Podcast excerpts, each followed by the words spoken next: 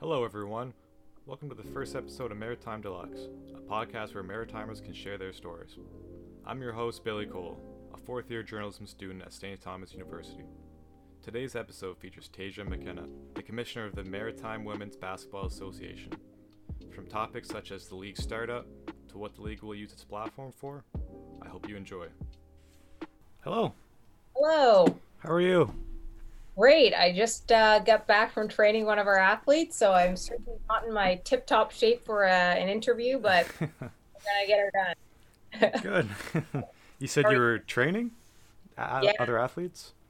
Yeah, so I, with my, my work at Basketball Nova Scotia, we have a program called Ignite. So we have four high performance athletes in it, and, and I train um, Samantha Russell, who's off to Acadia next year. So I train her every Monday, Wednesday, and Friday morning at uh, at eight, and then we have three down in um, the Valley here in Nova Scotia. So Braden McVicker, Kai McVicker, and Lauren Hainstock. So Okay. action packed. Yeah. Jeez. Yeah. So you're really into uh, your whole career is like around basketball. yeah. Ev- everything I do is around basketball, which is it's pretty pretty neat. I won't lie. Yeah. That's great. Um, so can you tell me a little bit about yourself? I know we were just talking you're you're coaching a little, but maybe a little bit about your basketball background. Yeah, so uh, I grew up in a basketball family. Um, my mom was my assistant coach for many years. My dad coached my brother, and so all of us kind of grew up within that.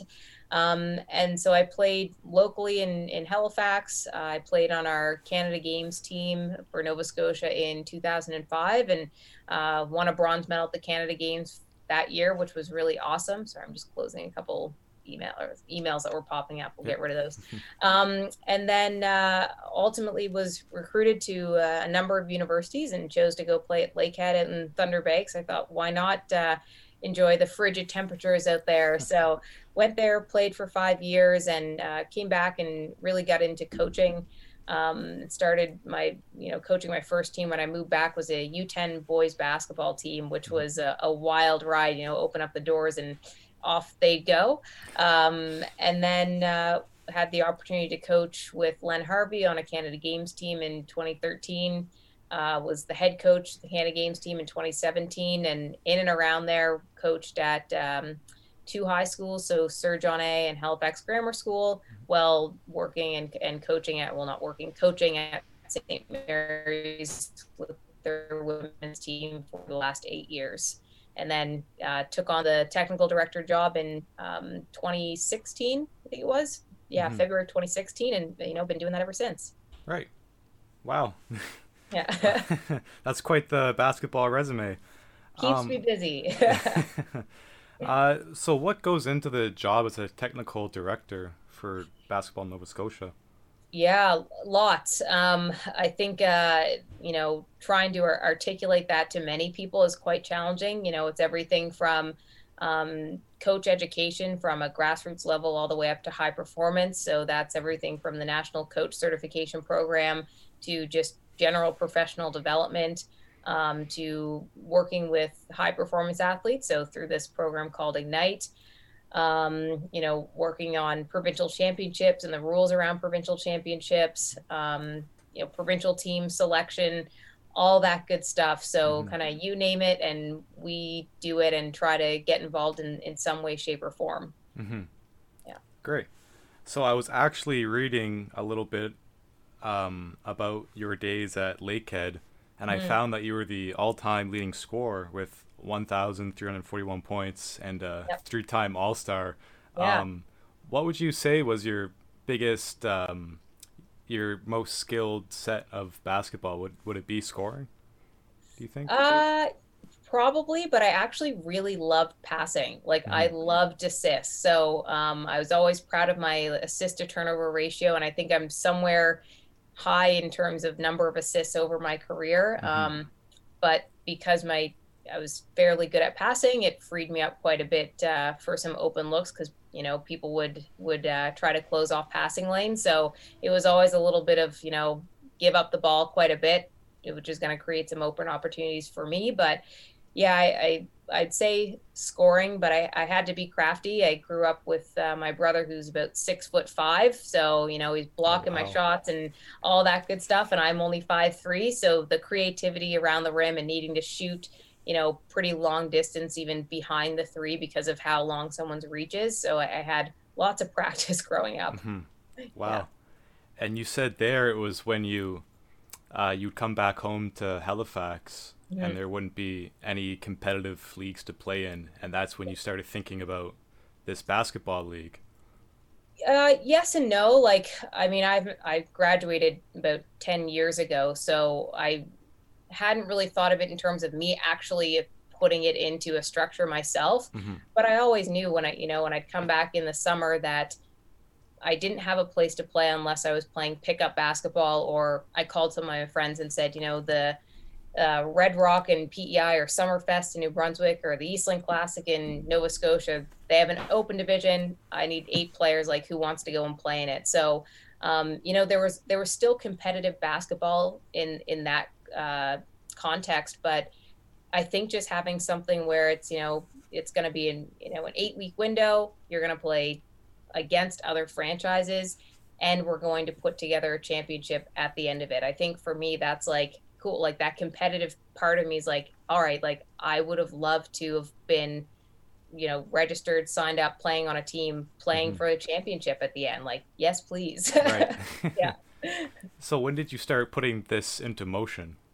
Yeah so uh, Brad Janes was really the driver of this. So he was the president of Basketball New Brunswick for several years. I think he just um, stepped out of his role probably in March, I think. Still maintains a really great relationship with Basketball New Brunswick. So he's, you know, talking to talking to Basketball New Brunswick and reached out to me that this would have been in June of 2021, but I think or 2020. Mm-hmm. I think he was already looking into it even prior to that. So we chatted a bit back then, and I said, "Yeah, it sounds interesting. Like, let me know how I can help." And he circled back in the fall and said, "You know, I've talked to Mike McKay. I've talked to."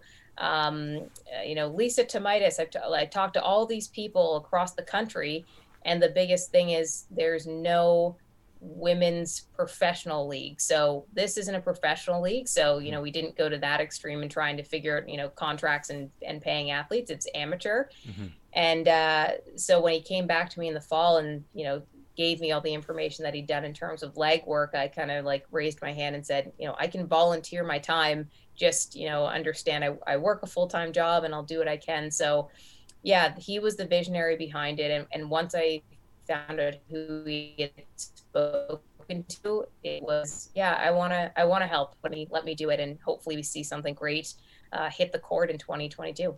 Mm-hmm. Great, and yeah, I I did want to bring up that from my research at least, there were no other um, uh, women leagues across mm-hmm. Canada. Yep. So this is a chance for you to really do it your way mm-hmm. without mm-hmm. any other competition or influence. Mm-hmm. So I wanted to ask about, you know, how you go about the first season to make it as successful as possible. That's a really great question. There's a little bit of like, I wish there was some framework that we mm-hmm. could go off of, um, because you know you can just take that and kind of tweak it to to what fits your own needs. But obviously, like you mentioned, that's that, that doesn't exist. So um, for us, it really is about getting it right, which is why for me when he said 2022 i was like okay like if we're all volunteering that gives us a full year to really work through some different things you know? How do we build rosters? How do we make sure the right athletes are are on rosters? It gives franchises slash teams a chance to fundraise so that you know the athletes are in a in a club position in which they aren't getting paid but they don't have to pay you know $500 to to play in it. We we we know that they're university athletes and. You know i've been in university myself i probably wouldn't hand over $500 and to play and travel. So um, i think you know knowing that we have a year to work with and knowing the people that are involved and the people that have raised their hand to, to offer some insight and some guidance um, that will give us a, a, a pretty good um, framework to work around when it comes to getting something up on the court and you know, it's not going to be perfect. I know by the time we get to 2022, we're probably going to be like, oh, why didn't we think of this? Or, you know what, I wish we had done this. We thought about it way back and, and we didn't go through with it. So um, the hope is that, you know people understand this is new to us uh, it's something that we're trying to explore and it's going to be probably a little bit rocky as we go but if we can all commit to you know at least give us two years where we can say here was the first one liked this hated this needed to be a longer season need to be shorter season then we change it for the following year. And i think that will give us a pretty good understanding of is this something that could really you know maintain over time? Or was it a great idea that just you know we we uh, didn't get the you know the right not necessarily the right people but maybe we just didn't have the right audience and there was enough interest. But i don't anticipate that. I think it'll be something that uh, will withstand for quite a few years. Mm-hmm. And when speaking of the right people um, recently you had hired leslie states um, of the uh, as for the vice commissioner role, and you said that she was the first person that you thought of when it came yeah. to this job. Can you yeah. just uh, expand a little more on that? Yeah, for sure. So I've I've known Leslie through the basketball rankings of Nova Scotia since I was really little, like real mm-hmm. young. Um, I played at the Community Y, which is where she runs um, her club, the Maritime Elite Girls Academy. She runs it out of there. And so I never played for her. Uh, we've actually never really worked together in a sense, but um, we're in a, a, mentorship program together and, and, we got paired up to work together. And so, you know, getting to know her, I know what she's done as a volunteer because that's what that's what her role is. So as a volunteer, um, really pulling stuff together in terms of fundraising. She's put together tournaments. She's put together, um, you know, league structures on her own as well. And, and she has a completely different network than I do. Um, it made sense to me instead of, you know, the comfortable thing for, for me would have been, you know, let me just pick someone that I know who's going to say like, yeah, you know, that sounds great. And we all have the same contacts where, you know, Leslie and I have gone back and forth with, um, you know different discussions around what i think what she thinks and then it's okay who do we know in our circles that can come back and, and help us out? So you know i think for me it was the time that she's invested into girls basketball in the province for the last several years but especially the last about 15 with her with her own club. And then knowing that she has a, a different circle of people than i do so it just makes our reach that much bigger. Mm-hmm. right um i wanted to ask about uh, you see in the states, you see the uh, NBA and the WNBA. Mm-hmm. Uh, they're strong partnership, working together. Mm-hmm. Uh, do you think there's a chance that you and the NBL of Canada, the mm-hmm. president Mark Lever, could potentially work together? Do you see yeah, that as a possibility? I mean, yeah, I don't. I don't see why not. I mean, obviously, the difference is professional amateur, so there's that difference. Um, but it doesn't mean that um, that we can't have conversations, right? And is there a way that you know can we can we host a, a double header you know like they do with the aus now they have the women's game the men's games mm-hmm. back to back now at the at the scotia bank center so um, yeah there's there's certainly no no harm in that i know that um, that brad has talked to uh, mike Morreale out of the cebl um, and, mm-hmm. and talk to him about, you know, how do you run a league? How do you get it up and going? You know, again, it's different professional versus amateur. So funding would, would look different. Um, but I think in order to make something like this get off the ground, you know, you have to rely on people that are already doing it. You have to rely on um, uh, people that have seen success, people that have seen failure as well, because you know that's the only way that we learn. So um, I certainly would not say, you know, you know, we, we're not talking to anybody. It's anyone that we can get a hold of that's mm-hmm. willing to offer some advice, then then absolutely. And you know, knowing that the Maritimes is a huge basketball community. You know, when U Sport isn't here, when U Sport Final Eight for the men's isn't here, everyone's like, "What?" Like everyone comes to town at the Scotia mm-hmm. Bank Center, and we're all just we're we're ready to watch it, right? So, yeah, I think there's certainly you know uh, not necessarily a partnerships, but you know, can we do double headers? Can we you know have some branding or messaging at your games absolutely mm-hmm. absolutely yeah. yeah um so yeah and i also want to start to talk about um not only partnering but mm-hmm. uh you know marketing the league mm-hmm. Yeah, so uh, so Brad ha- actually has a, a, background in public relations, which is great. He does all the the writing and everything, And then uh, Maria Carroll is behind the scenes on our social media. So um, she just finished studying and playing at the Mount. She might be playing in the league. Let's let's hope that she does. Um, but I think you know I have to give a credit to everyone who's reached out saying that they wanted to talk to us and and share some information. That is a big help.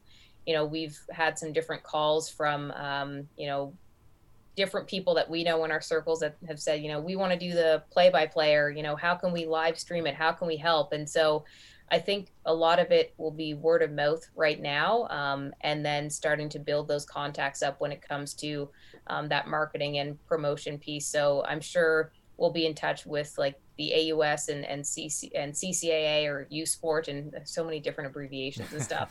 Probably be in touch with them to say, you know, this year coming, can we make sure that we're getting something in place when you do your live streaming where you talk a little bit about the league and you know where to register if you're interested and kind of what it's all about so hopefully there can be a little bit of a partnership with the AUS and and uh, ACAA because it's it's not a conflict it's just enhancing the performance of their players mm-hmm. and how do you draw players in to register uh, you had mentioned it might be pricey uh, some of yeah. these players just coming out of university yeah. families to look after yeah. possibly uh, how do you persuade them or not persuade them but yeah. you know, draw them into the league. Yeah, absolutely. Um, so you know, when when Brad had t- spoken to all the franchises, there was the, you know, we have to understand that we do have the university athletes. We could have former athletes that have families now. So we need to be flexible in how these rosters are built. Um, so franchises are, are responsible for, you know, can they find some some fundraising dollars to help offset the cost? Like I said, um, is there a way that you know we're looking right now of having part-time and full-time athletes. So you know you could have an athlete that says you know i'd love to play on a team but i work and i can only play when we're playing within you know our, our own province. I can't do the trips to new brunswick. So how do we figure out a way to say okay you know what? You know if you can't play we don't want to say you know if you're you're either in it or you're not. It's how can we be flexible especially in, in this first season to say you know we can take 15 players on a roster and we'll or i don't know 20 players on a roster and five will be part-time or five could be even a pool of athletes where you know they're connected to a certain franchise that says you know I, i'm on the road we're heading to new brunswick i'm down to 10 players because everyone else is working mm-hmm. i got a pool of five that i can pull from that that we can fill out the roster so yeah there will be a lot of flexibility and we have um, jasmine parent who i just was talking to last week played at uh, played at Acadia, won an AUS championship there, and um, her and I battled it out all the way through our careers. And she's a, a mom of three, and she said, you know, I want to play, but I also want to help. And so we actually just brought her on to be a bit of um, an athlete liaison. So for me, it's we as kind of a volunteer board, we don't know what the athletes want. So mm-hmm. let's get someone who's going to have those conversations and and kind of like you know the NBA and the WNBA have the Players Association. Mm-hmm. So you know Jasmine have those conversations and you know you're going to get information around you know we don't want to travel that much or you know we want to play the Nova Scotia team as teams as many times as possible or you know we want the championship to be so just getting that information from them I think gives them a little bit of like okay this this league is built for us and they're doing everything they can to accommodate the needs especially especially in the first year i think if we were so rigid to say 12 players full time like you're either in it or you're not it just wouldn't it wouldn't fly mm-hmm. and if you were a player how would you want you know maybe the travel to be mm-hmm. like would you want to stay in halifax more of the time and against the nova scotia teams um, I mean, it would it would certainly depend. You know, obviously, if I'm working, um, I'm probably going to say I want to stay in Nova Scotia as much as possible because I never want to miss a game. Mm-hmm. Um, but the competitive person in me says I want to play against the teams that are in New Brunswick, and, and you know, fingers crossed, we want to get one on PEI as well. Mm-hmm. Um, but we're looking at can we do you know the Nova Scotia games when Nova Scotia is playing Nova Scotia teams? Can we play on weeknights? Same thing in New Brunswick, and then figured a way to do that like interlock game. So maybe it's a, you know, Friday, Saturday to get those games in against either Nova Scotia or New Brunswick. So we're hoping to really limit the amount of times that we're saying, all right, Nova Scotia, you know, you're off to New Brunswick again, or vice versa. So um, that'll probably be a, a pretty heavy topic of conversation where it's like, I can commit so long as it's only you know two weekends that I have to go to New Brunswick. I can't go every every weekend, or you know if I'm from New Brunswick, I can't drive to Nova Scotia every other weekend. It's just not feasible. Mm-hmm. What about uh, you know? So you want ten to fourteen games is the thought right now. Um, do you think playing two games in one day would be too much for mm-hmm. the players, or is that mm-hmm. a thought at all? You know. Yeah, um, that, that's interesting. So usually when we see these players play, and I was one of them, I played in the open division in the Eastland Classic here that we would always host with Basketball Nova Scotia, and I'd play with, you know, some university players. And anytime there was two games on a day in one day, like that was that was some heavy lifting, and I don't think we mm-hmm. realize it when we're when we're in our prime, right? As as youth, we play in tournaments. You'd play like a game at nine, a game at twelve, and a game at 6 and mm-hmm. be like, yeah, it's totally fine. Um, but one of the big things for us is um, making sure that we are, you know, again, it's the amateur league, but we want it to be professional in a sense that we know who we're working with, we know the caliber of athletes that we're working with. So playing two games on a day, it might be it might be a bit much, especially anyone that needs, you know, uh, physiotherapy, ankles taped, you know, all that good stuff. And so we're working on actually getting some physiotherapists and some athletic trainers in place because again, you know, we're looking at these athletes saying, "Come and play in this league." So we need to, to do our due diligence and and take care of them. So, um, yeah, lots of different things in place, but I think two games on a day might be a bit too much. We'll mm-hmm. see. You know, you never know. The players might come back and say, "Yeah, I want to play the two games so I can just get back home." Right. And uh, you'd mentioned earlier and I did want to bring this up, uh, the thought of a PEI team. Mm-hmm. Uh, what have talks been like so far? Because I know, I think I read that they were interested. Yeah, so Brad had actually reached out to to uh, a few people on PEI, um, both at Holland College and UPEI, but at the same time, like I think a lot of people might be like, "What is this league? Like, how is this going to work? Like, I'm not sure I'm ready to." Completely invest when we know that these coaches have um, other priorities. We know that they're in the middle of a pandemic, trying to you know build their teams, recruit, take care of the athletes that are already on their teams that haven't played this year. So, you know, I think we're just going to keep revisiting. We know the caliber of athletes that are on PEI. The the best player in the country plays for UPEI, and they won a bronze medal at nationals. So it's certainly not a you know go away PEI. That's that's not the case. You know, I I love PEI. I've had uh, a couple of athletes that I had the privilege coaching are, are playing for UPEI now, and so for me, if PEI can get in it, like I'm all for it. And I think some folks from Newfoundland have reached out and asked. But again, okay. just working on what does the cost look like in terms of in terms of competing there. So it's certainly not a we don't want Newfoundland. We want we want teams, we want to ensure that these rosters that everyone has a spot um, for the AUS and CCA players. Mm-hmm. Right, and yeah, just the thought of that, you know, teams in Newfoundland, the thought mm-hmm. of maybe four divisions, mm-hmm. each province. Um, yeah, there's a lot of possibility. I think. Um, yeah, I mean, it might look like you know maybe it's Newfoundland needs two teams, Nova Scotia has three, New Brunswick has three, and PEI has two or something, and like you said, maybe it's your own conferences and you play within there, and then you know every three weekends everyone comes together and you play in a tournament, right? So mm-hmm. you know there's lots of ways that it can go, which is one of the reasons that it, that's the exciting piece of you know it hasn't been done before, so we can just mold it and shift it and and do what we need to do to to make sure that we're as inclusive as possible for everybody. Mm-hmm. Great. Um, I want to talk about the platform a bit. Mm-hmm. Uh, you had mentioned that you want to uh, be strong advocate for you know promoting Black Lives Matter, yep. uh, LGBTQ plus, and uh, yep. violence against women, equality. Mm-hmm. Um, how do you plan to push those messages? Yeah, so Tracy Jones Grant, um, so her brother is Augie Jones, who coached at St. FX.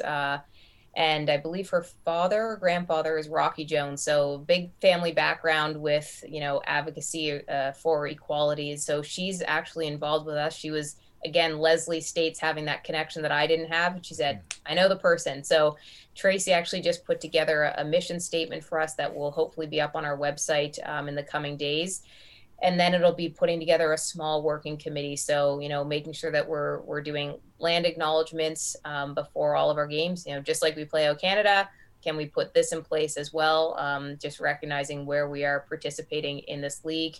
Um, you know, can we put something that every game is dedicated to a certain organization? You know, maybe it's dedicated to the Black Lives Matter movement. Maybe it's dedicated to um, a safe house for for women and children. So um, just using our platform to for when you know women and girls and people in general come and watch or, or live stream it, they see that is constantly kind of right there in, in their presence and and draw attention to it. You know, maybe we're bringing in different guest speakers at halftime to talk about you know what do, what does it mean um, to be an indigenous person here in in Nova Scotia and on the East Coast? And you know here are some different organizations and here's what they do. So just providing a space for that education piece because um, to me we just the the athletes that are going to play in this league are, are so diverse. And the hope is that everyone feels like when they walk into the gym or when they walk into their practice or if something happens um, where they feel like that you know they were treated poorly or whatever it may be that they have the support of of us um, in the in the volunteer board seat to say okay like how can we help you? Like here are some resources that we can connect you with to make sure that you know it's not just about you as the basketball player which is going to draw the fans in. It's about you as the person. So so we'll make sure that we're supporting you there. And jasmine is going to do some great work connecting with um, again with the athletes and maybe we bring in the athletes from different backgrounds and different religions and different you know whatever it may be and do interviews to you know tell us a bit about who you are because everyone looks at you and says it was a thing for me like Tasia's the the basketball player. And it's like well I actually like photography and like mm-hmm. you know I have a dog here and I'm really close with my family so can we do things where you know we talk about what it's like to be that that person to be the athlete and and the human? Right and it's so I find it so important for athletes to be able to uh, represent that because we saw, uh, you know, LeBron James on yeah. Fox News was told to uh, shut up and dribble, right? Yeah. Uh, yeah. How important is it for athletes to not only be able to uh, let let how they're feeling, you know, um, mm-hmm. be able to be taken seriously because it seems in in the world um, they're not quite taken as seriously because they're just athletes. Yeah, and I think that's pretty common across almost every sport, right? You look mm-hmm. at like hockey jocks and football jocks, like that's the, you know, and everyone looks at you when you're walking through high schools and universities and think that, you know, you're all just taking, you know, the the easy courses and the profs just let you do whatever and mm-hmm. and that's not the case. Like you look at all of the athletes, you know, Hayley Wickenheiser is a doctor now and she was an Olympic level athlete with women's hockey. Like that's ridiculous. How could you possibly go from like, you know what, I've, I've done this at an elite level, let me go become a doctor.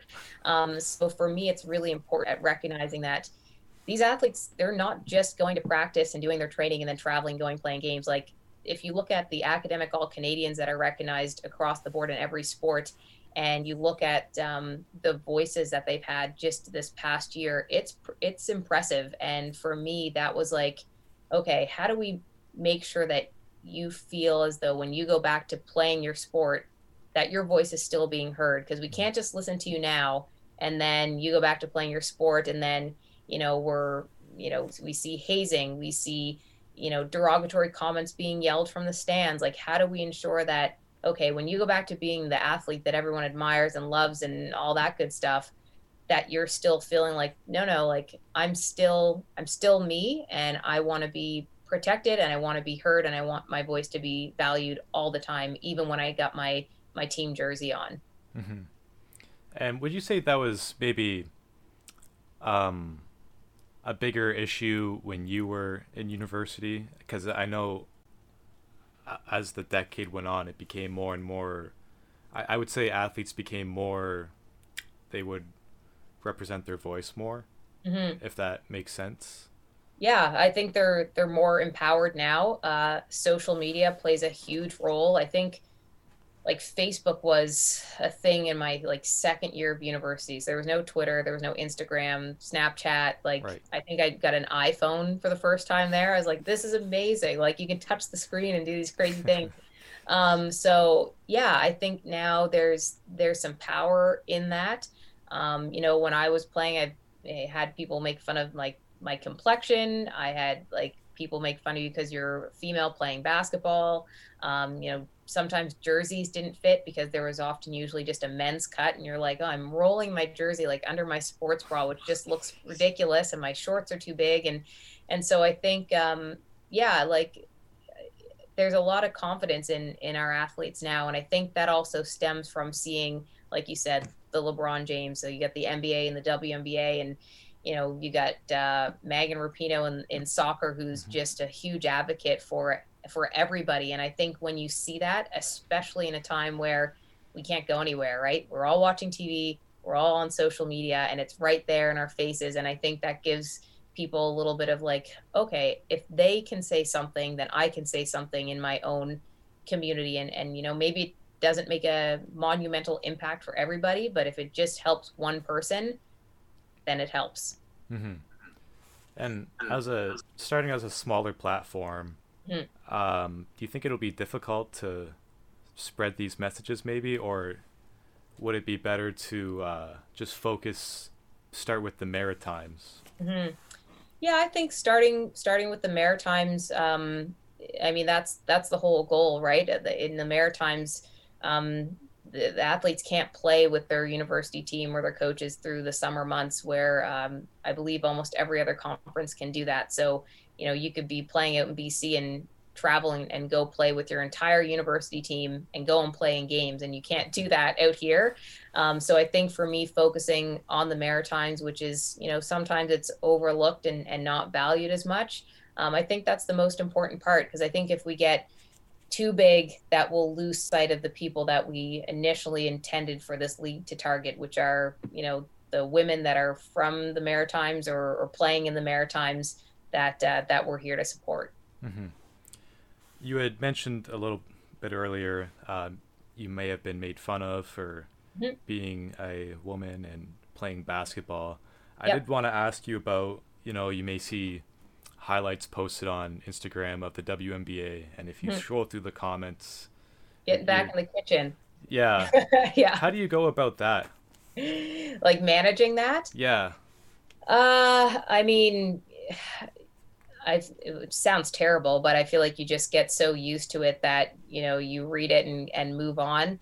Um, that doesn't necessarily mean that it's right. I think there's a, a time and a place where you do need to stand up for yourself and say like this isn't okay. Like you would never say that to my face. You would never walk up to me and tell me to go back in the kitchen. And if you did, like I would probably be calling my friends and, and bring some people around me because that would just be outrageous, right? Mm-hmm. So there's this the keyboard warrior, right? Like I can say whatever I want, and you know, no one's really going to say anything back. But um, I think for me, it's um, just having that strength and making sure that our league, you know, no matter what, I mean, people are going to challenge it. Even people that believe in women's basketball are going to say, well, it's an amateur league, no one's getting paid, so why would anyone want to participate? Like, I get it, like, and it, you know, you you put things like this together, and you're not always going to have 100% of people saying, What a great idea. This is going to be flawless, right? So um, I think just knowing a time and a place around. Um, around those conversations but for me I'm, I'm, not someone that likes conflict. I don't like to combat people.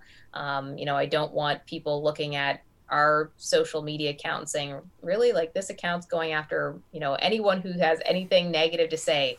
There's always going to be naysayers. There's always going to be um, people that aren't feeling what's what's happened in the league. But that is, you know, that's how they feel. That's their responsibility to educate themselves. And for some reason, they felt the need to to type something in a chat box or a comment when you know you can just scroll past. So you know that's that's their their opinion and their feeling, and we just need to move forward.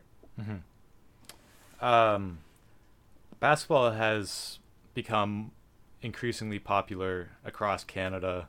Mm-hmm. Um, I think it's always been popular in the Maritimes from what I've seen when I started playing. Mm-hmm. Um, and I think the Raptors were a huge part of that. Yeah. Do you think this league has the same impact, or um, sorry, the same potential that the Raptors did with uh, women across the Maritimes? Yeah, yeah, absolutely. I mean, the Raptors, I feel like every person instantly became a Raptors fan. Like when they're in the final, it was like all of a sudden I had like Raptors gear on. I was like, I like the Raptors, but I'm like invested in what they're right. doing, right? So, yeah, I think uh, I think there's potential. Again, it's just creating that space where, you know, the future generation of basketball players right now, they think that women's basketball is, you know, AUS and ACAA and if I want to, I can go overseas and play in Germany, but not a lot of people do that in Europe. Not a lot of athletes do that. So, you know, if you're creating a space where it's like, this is here for you too, then that can give someone a little bit more of like, okay, I I know that when I play, you know, my university or college career, whenever that may be, that I can actually still keep playing here in a really competitive, a really competitive space. And I think that's just something that was lacking and it gives people a little bit more reason to want to you know excel in their sport. So the hope is that there is certainly a, a an intake or an upkick of of girls playing basketball. And again that's really why that target audience will be the the youth. Like how do we get them involved? Is it you know certain ticket packages? Is it free entry for you know youth under the age of 15 is it you know, discounted prices, I don't know, or like a signing booth where you can go and talk to your favorite player. So just creating that community atmosphere um, will be really, really important. All right. Um, I think that's all I had to ask today. Uh, was there anything that maybe I didn't bring up that you wanted to uh, talk about? No, that was that was great. I I always like to say at the end of it, like it's not just me. The there's been so many volunteers between both provinces that have that have raised their hand. Um, so it, just acknowledging like it's totally volunteer driven, and the volunteers that are on board um, between both provinces are they've been fantastic, and I'm really excited for the you know announcements to to keep popping up. So yeah, mm-hmm. big credit to all of them. Great. Yeah. Well, thank you very much awesome. for taking time out. That was great. Thank you so much. I appreciate it. Right. Thank you everyone for listening.